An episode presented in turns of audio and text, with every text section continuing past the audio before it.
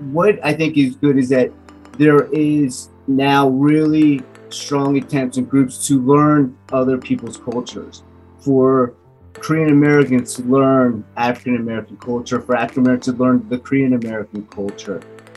Welcome to the Race to Social Justice, a podcast that explores the myriad racial and social challenges facing the modern world, with your hosts, Kiva White and John Kepner. Thank you for being part of the courageous conversation. Because when it comes to combating social injustices in America, it is not about being confrontational, it is about being conversational. All right. Well, welcome everyone to another edition of the Race to Social Justice podcast. I'm Kiva White, and as you can see, I'm the black guy. And I'm John Kepner. I'm the white guy. We're continuing tonight with uh, our f- former guest, Jimmy Chong, and we're going to, this is going to be a coda to our former recording with Jimmy uh, because we just didn't have enough time, and we have some significant issues that we'd like to cover that we didn't that we didn't in the last podcast. It's a difficult subject uh, because it's all about violence against uh, a part of America of, of fellow Americans uh, and and the fear that they live with. And um, to set the stage, I'm going to just reference an article in the, a guest essay uh, in the New York Times by Min Jin Lee, uh, who is a writer in residence at Amherst College. Uh, and she came, the title of it is Asian Americans Have Always Lived with Fear. Mm. And she came to this country in 1977, a year after her parents and two sisters arrived in New York from Seoul, Korea. And uh, they lived uh, in Manhattan's, they set up a, a, wholesale jewelry business in Manhattan's uh, Koreatown. And in three columns of her essay, she goes through the litany of violence uh, against her parents and their business, uh, including um, some robberies and so forth that completely wiped out the entire business. They had to start all over. And then, um, well educated at Yale, uh, she became a lawyer, uh, but she then chronicles her own the violence against her own personal self um, uh, as she was growing up, uh, including sexual violence. Uh, and, and, she traces it to, to her uh, Korean uh, American uh, experience. And she concludes by saying this Ever since Asians began arriving in the United States, they've been met with hostility and rejection, often sanctioned by state and federal legislation. The sad part is that so little has changed. Back in the 70s and 80s, the West feared the growth of Japan. As China became a superpower, xenophobia rose too. Since 9 11, Islamophobia and attacks against Sikhs and Hindus have been unrelenting. Now the pandemic and demog- uh, uh, dem- demagoguery have brought more waves of hatred. Do I reasonably expect another person or a government body to keep me safe in some perfect way? I can't say that I do. A person like me often finds workarounds. But you and I know a workaround is not a real solution, and a temporary fix is never available to everyone who needs it. Asians and Asian Americans pay the price of nativist fear. As income equality grows and social services are cut, the vulnerable among us are left untreated and unhoused. Meanwhile, the number of attacks in the United States against Asians and Asian Americans grows. So that's a powerful, powerful statement based upon you know real life experience. And so, um, uh, Jimmy, uh, after our last podcast, you wrote a, a I thought a very sensitive and insightful um, email to uh, Kiva and me that I'd like to read to set the stage, and then um, take the discussion from there. Uh, I don't think the Asian American experience is unique in that light. That is, in, in uh, referring to uh, dealing with discrimination. However, I do think mainstream America is seeing that this hate exists, which is unique. In other words, for the most part, Americans think there has been and is little to no discrimination against Asian Americans, and that we are mostly successful and wealthy, which is far from the truth. We have been suffering from real hate and violence, but Americans have denied that it has existed in American history.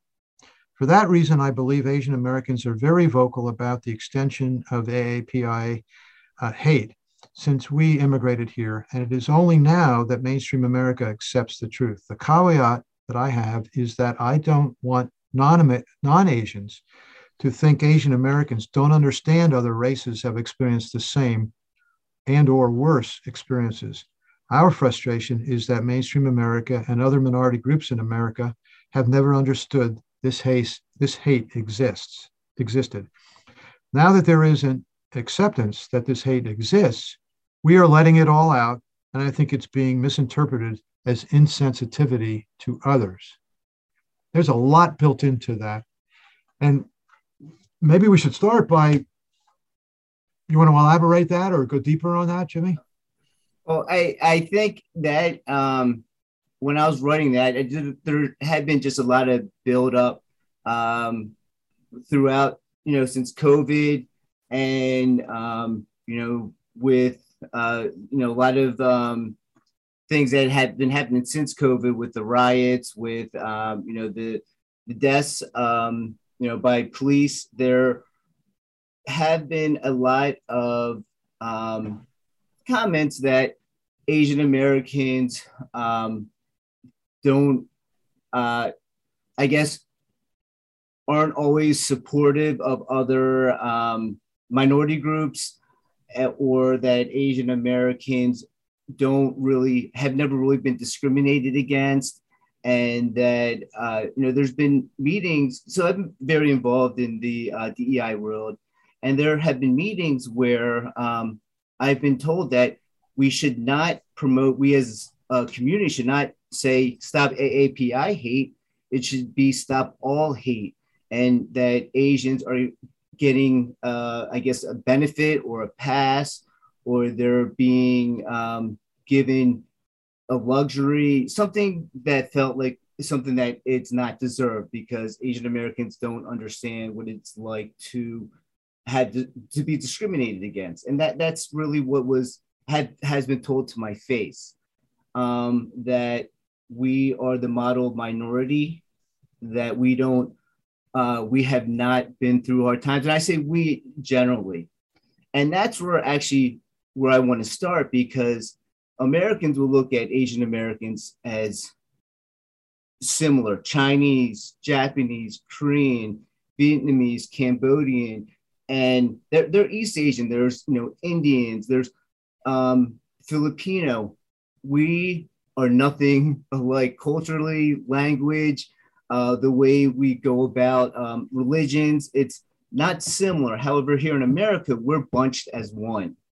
So that is, I guess, the first uh, kind of. Um, that's one of the first things I do want to express to mainstream America because a lot of times that there's there's no dis- you cannot distinguish between the Chinese, Japanese, Korean, Filipino. We're grouped as one, and then we're grouped as the model minority where they believe that we're successful. We have not been through hard times, and when you look at the basic economics of it, the poorest in this country, there's many Asian American communities that are economically the poorest. Now, there are many that are on the wealthy side of things, but the way that it's looked at is that Asian Americans are always successful and that there's been no struggle, that um, that there's always been, you know, we've always had, we're put our heads down, work hard, and, and we're successful. And uh, there's comments that the government had give had given Asian Americans money to be successful. That we've been given advantages over other uh, communities to be successful. There have been accusations of that that I, has been told to, to me, and you know, saying, well, we're you know, and um, it's just it's very frustrating because it, it's the furthest thing from the truth. So I was born and raised here. Um, you know, I my English is my native language. My Korean is very poor. However, growing up, there's a lot of comments that people are shocked. They tell me I speak English. You know, I speak English good. It's so funny. They tell say, "Oh, Jimmy, you speak English really good." And I'm like, "Well, I do speak it well, but I, you know, it's my native language." Um, I've had comments where, you know, I someone's come to me and said, "Wow, you're you're a, a good looking Chinese guy. And, you know, it's a, a, compliment, but it's kind of a backhanded um, compliment saying, no, Chinese guys aren't good looking or Asian guys aren't good looking. So um, there are certain things that um, I don't think mainstream America sees. Uh, growing up in Delaware, I was one of the very few Asians. Uh, so I got in fights daily. I actually at school I would I would have to defend myself because I was the only Asian yeah. out there. And it got to a point where I would come home every day beat up. And I actually was pulled out of school because it happened so much that my parents feared for my safety. Mm-hmm. So um, there's these, just these things that I don't think mainstream America really sees or understands. And that's why this frustration builds within Asian Americans. And that's why now we're exploding and being very vocal. So mm-hmm. that's mm-hmm. really where it was really rooted. And that email, I, I just really had to express it in that way. Sure. But we're we're seeing more reports than ever of violence against Asian Americans. That that is different, I think. Um, and I want to get to the Rodney King thing in a minute because I, I I was not really aware of the violence that resulted uh, from that uh, at all. I think it's more than you know. It's the stereotypes, the generalization. When you talk about uh, Jimmy clumping all Asians into one bucket, and I've really, I think, with over the past several years or so, four years or so, it's those social narratives that kept being repeated over and over and over that tends to that really shed a negative light on the image of Asian Americans in this country in the wake of the pandemic. A lot of negative, derogatory things were being said about people in high positions in this country regarding how the pandemic started, where it came from. Um, I remember in Philadelphia, um, and you probably remember this, Jimmy, where Chinatown was empty. Nobody wanted to even, you know, purchase, you know, go there to purchase food because of the rhetoric and the narratives that were being, um, you know, bellowed out from um, our nation's capital. So I think all of those things, you're you're 100% right that the generalization and the stereotypes that exist really leads to um, unwarranted violence by Asian Americans in this country because of the image that was created. Again, these are all when we talk about racism being a social construct. I truly, I truly believe that that is how um, people in society construct these images based on repeated words, repeated images.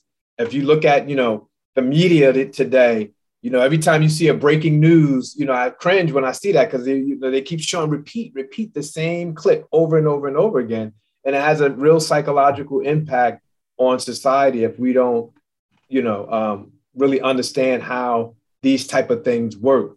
We talked about John uh, Barbara Love's article all the time, the liberatory liberated consciousness.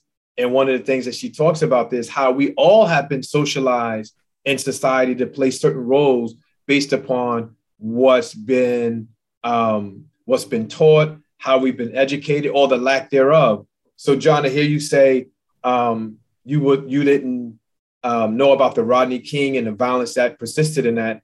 That to me, that's a win because now this is the opportunity. It's a teachable moment for you know for you to get some understanding. I grew up in that era. I watched it on the news over and over and over and over again, and I understand the violence that took place not only against African Americans in their own community, but also against Asian Americans that lived in that community. So, so I'm glad we're having this discussion because yeah, it's 30 so Jimmy, years, 30 years ago. Yeah. So Jimmy, tell tell the story. Uh, let's set the table on what we're talking about. Some people may not know about Rodney King or well, have seen it, and and what that led to in terms of attacks on the Asian community. Sure, it really and and forgive me because I may not have all the timing right. Mm-hmm. Just uh, it, it's kind of a blur, but first it really started back um, really during in the 80s and, and the 90s where um, late, you know, the 80s, early 90s, Koreans, and I'm talking about LA, and it really can happen in Philadelphia, and any major city where a lot of Korean Americans they started immigrating to America in the mid to late, I mean, I'm sorry, early 70s, late, you know, really early 70s. And they come over, they start establishing themselves, and then they uh, really a huge rush comes over in the 80s and they start opening stores within the city. So in urban areas, Korean Americans would open stores, and in the urban areas, it would be mostly African Americans who would be, um, you know, would be the uh, customers, would be the patrons of the stores. So then they would see the, the, the Korean Americans start being successful, start, um, you know, by, you know, driving nice cars, uh, taking the money they've earned, leaving the city, moving to the suburbs, and then coming in. And this, there started being a dissension between the patrons and the store owners, where they believe the store owners were um, taking the money from the city and taking it out of the city, not contributing back. Now, I believe that's where cultural issues started happening because Koreans, their uh, culture, they put their head down, they will work and they will work 12, 16 hour days. And they will, you know, they they will start making some wealth and some money, but they're saving, they're not spending, they're not, there's no vacations, they're not buying nice clothes, they're just saving, saving, and saving to where then they can buy a home or then buy that nice car, but they're not spending money on anything else. When it comes down to it, their hourly wage is very minimal, but they're working as family units, mother, you know, father, all the kids would go to the store. They would work seven days a week. And that's, I think, part of the things that people did not see. They just all saw, saw, all, saw all of a sudden saw wealth coming into these Korean American families. So that kind of sets the stage where the dissension started um, happening. Well, while this is going on, some in the urban areas, these Korean store owners, uh, they were being robbed daily. So they would steal, someone would steal, you know, a box juice here, maybe steal a CD there, or, or steal something from the store. And it happens over and over again.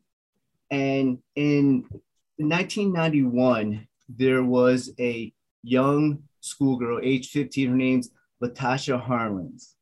She walks into a store in Los Angeles and she goes in, she grabs a, bot- a juice bottle and she gets into an argument with the Korean store owner.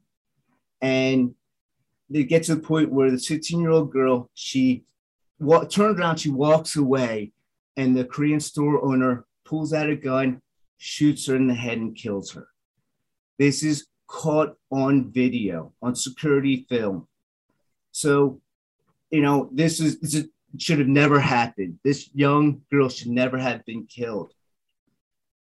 And then when the Korean store owner goes to court, they actually, she doesn't spend a day in jail. She, her uh, prison time is suspended. And then that really creates such tension between the, at. so there's been a boiling over tension between the African Americans and the Korean Americans.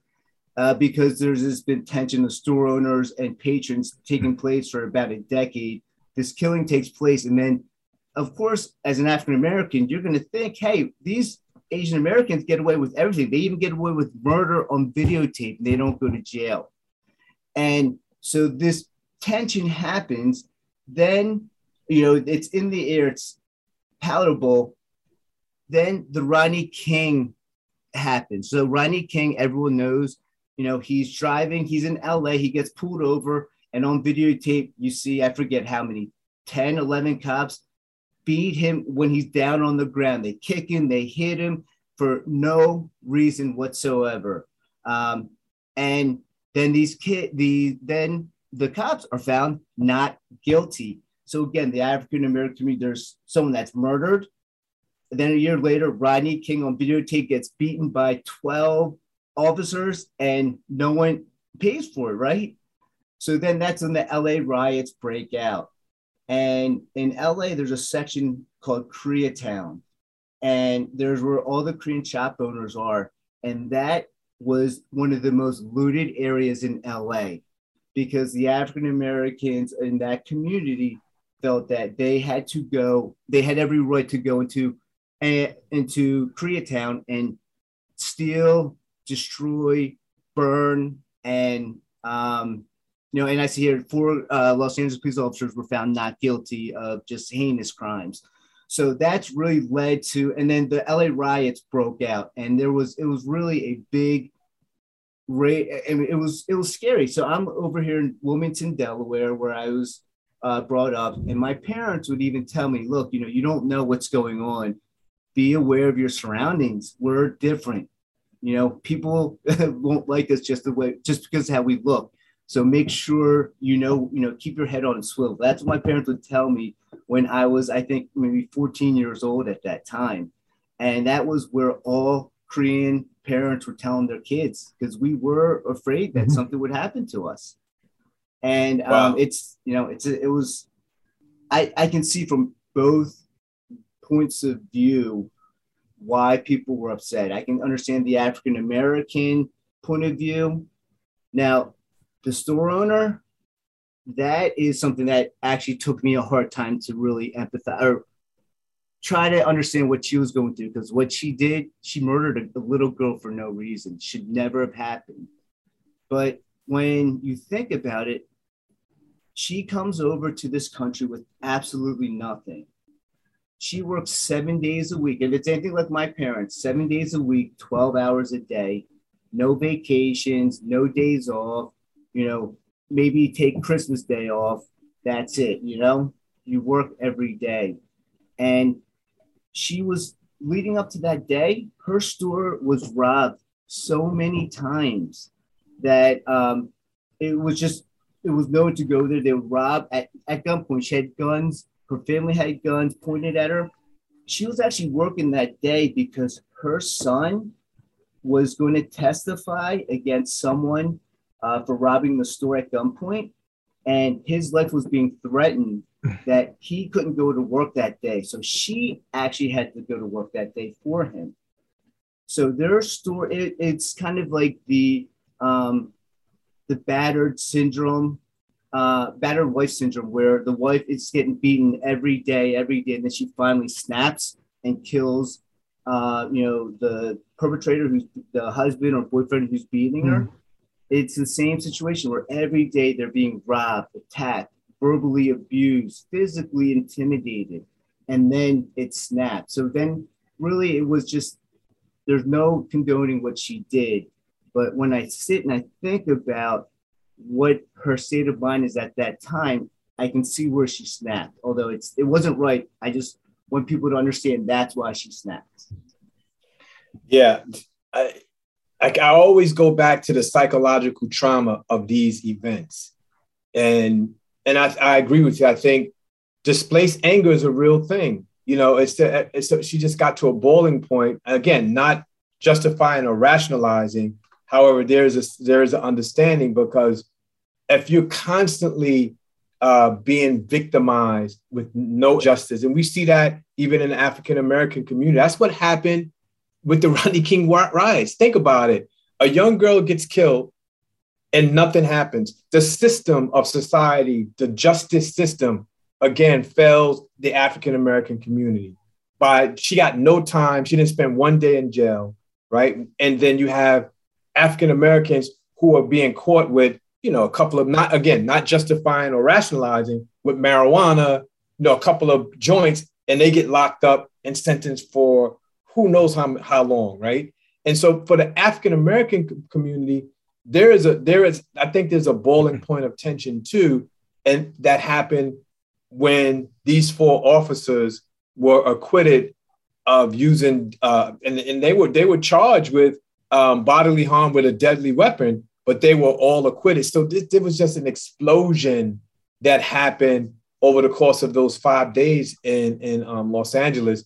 Um, that was just unfortunate. And I have to agree with you, Jimmy, that it, we, there comes a point in time where, you know, enough is enough. And I think that's that's my concern about what's happening in modern day society in 2022 with all these the mass shootings of of unarmed individuals and not just people of color that are, are, are dying as a result of these senseless and what I call cowardly acts. I just feel that at some point, members of society is just going to have enough. And marching is great, but I don't think marching at this point is getting enough results. We have to talk about some action. What what what is going to be some of the actions? And John, we we really um, spoke about that earlier today uh, in our discussion um, about empathy. And I, I wanted just to know if you see if you had any thoughts about about that, about the action, the action part. So for, for me personally, it's I agree. I think marching is not the action that needs to be taken. I mean, that's maybe some of it. The action that I believe that needs to be taken are people need to go out and vote. We had how many in this country we had this amazing ability to cast the vote to who leads our country. And if we hit a 50% mark of people who vote that have a right to vote, we think that's a, an amazing mark to hit. That should we should be having 70, 80, 90% of people who can vote to go and vote. That's what we have to do. We have to educate ourselves and vote our, um, you know, vote our leaders in. And this is a great country where it's a democracy. You know, we can have we can have the who the majority of the country wants someone to come in and run our country. That's who comes in. If it's Democrat, Republican, Independent, it doesn't matter but we have to exercise our right to vote, and we don't take that seriously. We have to educate our, our parents, our cousins, our children. We have to go out and vote. If we don't vote, I think we're doing a disservice to our family, our friends, to ourselves. Mm. Yeah, that's uh, that. That's the action. I, I, agree with that. That's the action. Um, I also think just educating educating yourself on other other cultures. I mean, I live and breathe this work, and so for me, I like to learn about different um, different cultures and different ethnic experiences because what I tend to find when I do that is that the only thing that's different is in the region that we live, that we grew up in, or the color of our skin. But we all have have had some type of traumatic experiences, trials and triumphs, sacrifices in life. And we also have had some successes. And so where we have come up in society. So the more I think that we we learn about each other and each other's struggles and each other's successes, there won't be this fear and this threat and this this you know worrying about you know. I just think we just need to, um, and and no pun intended, like Rodney King said, can't we all just get along? I mean, in society, that's you know that was his that was his uh, word when he was interviewed. John, did, you started to say something. Did, did anything positive come out of this? Uh, just a firestorm of intersecting terrible things. The story is a terrible story. I mean, it's just all sorts of things were bad happened the wrong way.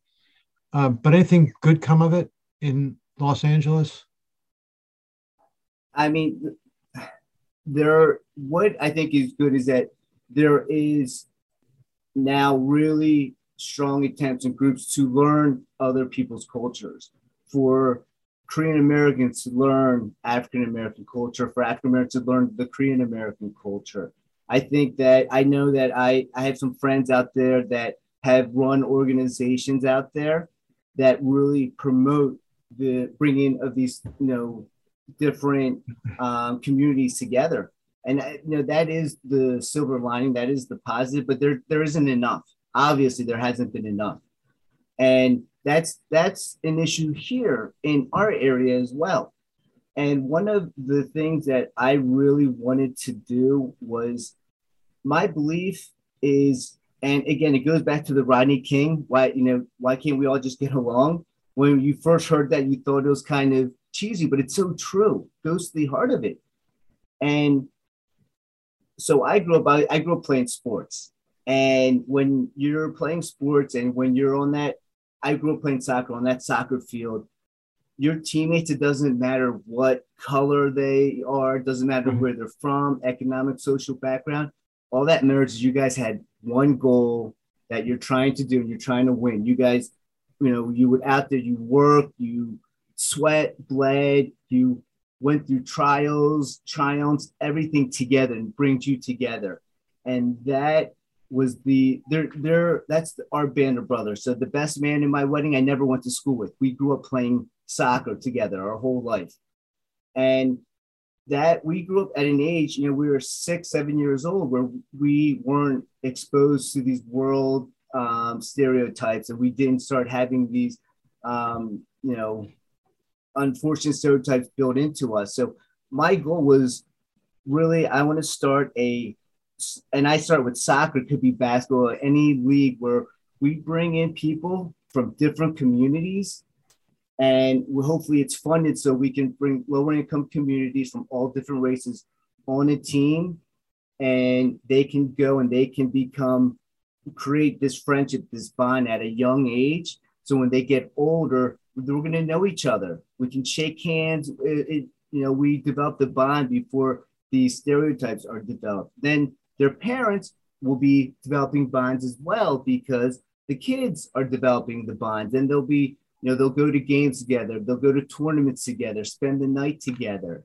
And that's really one of the one of the in my mind, one of the things I want to do before um, I leave this earth is to create a program to do that. That's really one of the goals I've been thinking for the past two or three years. So yeah, that's I, that's that, I'm just, I wanted to respond, John, when you said what has happened since then. Has any positive things happened? And I think this resonates with um, Jimmy's uh, call to action to vote. Because a year later, one of the things that happened at, in the aftermath of the riots is that there was a there was an item on the ballot in Los, Los Angeles, and they the voters approved to limit to to uh, limit to term limits because in Los Angeles the police chief had a lifetime term limit. Oh. So he could be voted yeah. and keep voted and voted mm-hmm. in, and so mm-hmm. they they uh, voted that to adjust it to two five-year terms. So the maximum that that person could serve was 10 years as, as police, police chief. And they voted in the same year, they voted that this police chief is ousted because there was no mm-hmm. there was mm-hmm. no uh, reprimand of the officers. Yeah. And then this, uh, he was replaced by um, the, the, former police chief for, uh, for Philadelphia, uh, Willie Williams, who right. was the first African American police chief for the city of Los Angeles. So I think the power of the vote, like Jimmy said, is very important. Even on the local level, they was able to make some type of uh, some form of police reform through the power of the vote to get this guy, you know, um, the, the, former police chief um, out of office. Yeah, Daryl um, Gates was his name at the time. Yeah, I had a couple of other thoughts. Um, I think you're right about sports, by the way, Jimmy. Um, the um,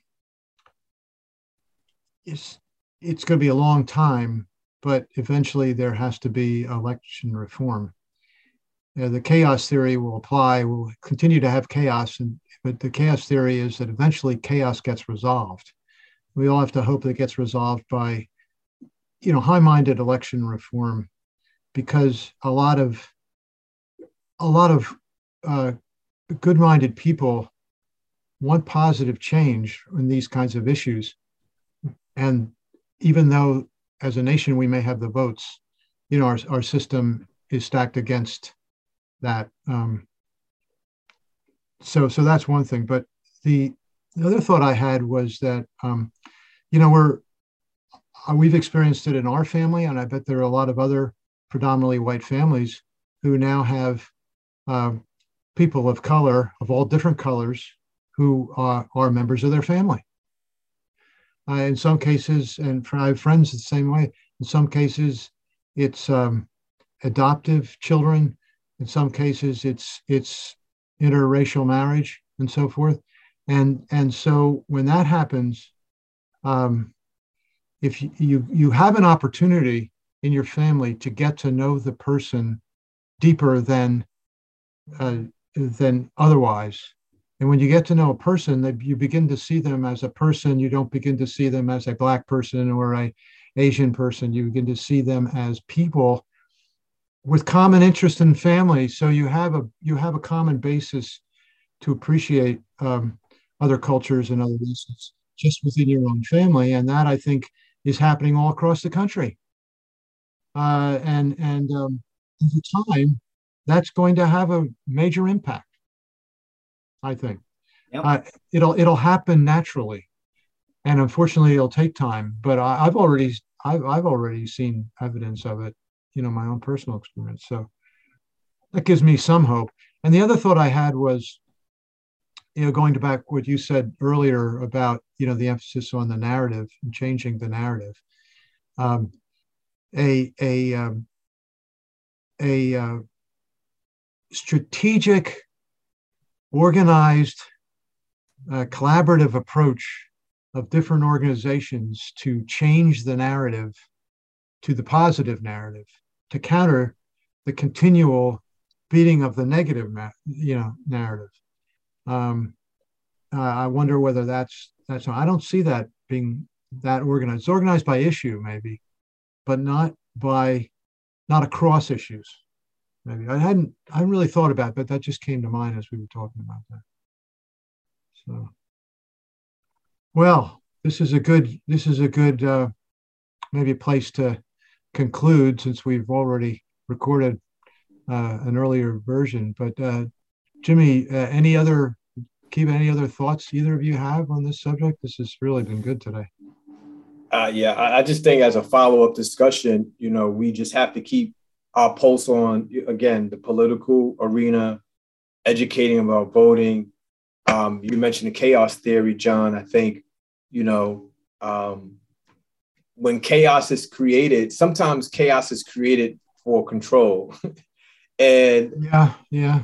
Um, and the in the Rodney King and then the death of uh, the shooting of Latasha Harlins, in my opinion, the judge created more chaos than necessary when she was a female judge allowed no consequences to be uh, um, handed down for what was clearly a, a, a murder and so i think the, system is designed to create chaos so that control can continue to be bestowed on certain members of society so i, I think until we correct that aspect of it it's gonna i'm hopeful i, I stay hopeful but I also I'm also uh, reminded of the systems and the powers that are in place and that has been in place for a very long time in this country. And until we dismantle some of that, um, we're gonna we're gonna have a you know a, up, a uphill battle. But I'm I'm confident. I get more. I get very hopeful when I see my daughters interplay with their kids. With mm-hmm. I mean with their friends. They just had their birthday party, and and I yeah, it was just amazing to see all the different kids, Asian kids, white kids, black kids, Spanish kids. And, and I, saw, I saw the future of our society in the little ones. And I'm hoping we could, you know, hopefully somehow we could package just the, um, just the innocence of the way they engage with each other and make some type of pill to give to some of us adult, adults. some adults, yeah. yes, I think we would we would get some. We would we would be one of the top top pharmaceutical companies in the world. Well, you would, yeah, you could make a lot of money if you came up. Yes, with right, yeah. So that that would be my uh, end commentary uh, right. for today's okay. discussion. How about you, Jimmy? Uh, you know, and this may be for another discussion, but I keep exactly what you said. I, I agree because there's that narrative that somehow ha- gets brought about in society that the chaos also is control. Where I believe that the model minority um, label on Asian Americans was created to pit one community against Asian Americans, saying, "Why can't you be like these Asian Americans?" Yeah, mm-hmm. yeah, absolutely. Yeah, part of the overall, uh, yeah, interesting. Yeah, mm-hmm. Overall, an agreement, an agreement, Jimmy. But the, the one thing though is America, in my mind, is the best country in the world, and it is because of our diversity our diversity is a strength. It's our best asset. Yep. We we That's have right. to stop. People will say diversity. The reason why there's so much, uh, I guess, violence or tension in America is because of there's so so many different races and commu- communities. I disagree.